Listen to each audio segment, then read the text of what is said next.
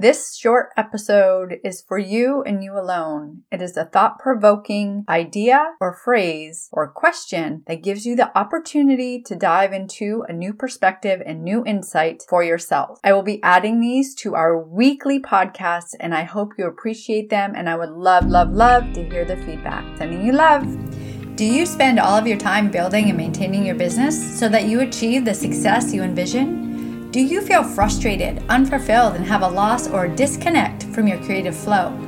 Are you a conscious leader that is ready for change when it comes to society's views on money, wealth, relationships, and what prosperity truly means? If so, you are in the right place. Welcome to the Provoking Prosperity Podcast. I am your host, Miranda Mitchell. I am a 2 4 Manigen who is here to empower and equip you to step out of the box of social norms, guide you into using your voice for inspiration and impact, and support you in finding what prosperity means for you so that you have the business and life that fulfills you. So grab that cup of coffee, get comfy, and get ready to hear the heartwarming and heart wrenching personal stories, all things human design and Gene Keys, plus tangible practices that you can implement right now for your personal and business growth.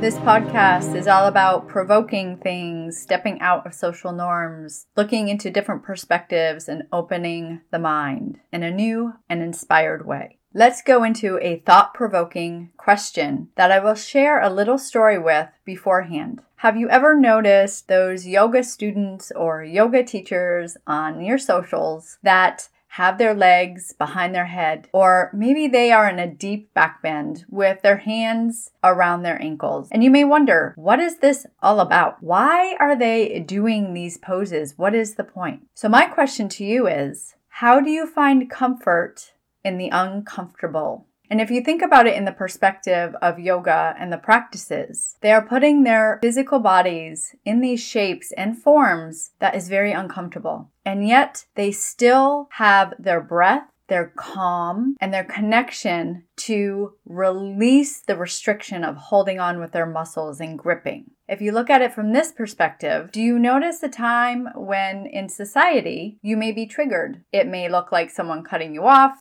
This is uncomfortable. And what is your reaction? So, my question to you is how do you find comfort in the uncomfortable?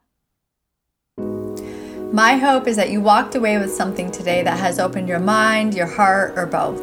Listening to new perspectives not only help you grow and expand, but it helps humanity as a whole.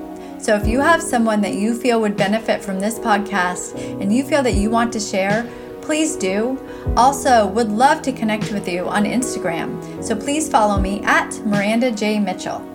One last thing if this episode left you with any ahas and insights, take 30 seconds of your time and leave a review on Apple Podcasts. This is the only way I know you are loving the content and connection in this space.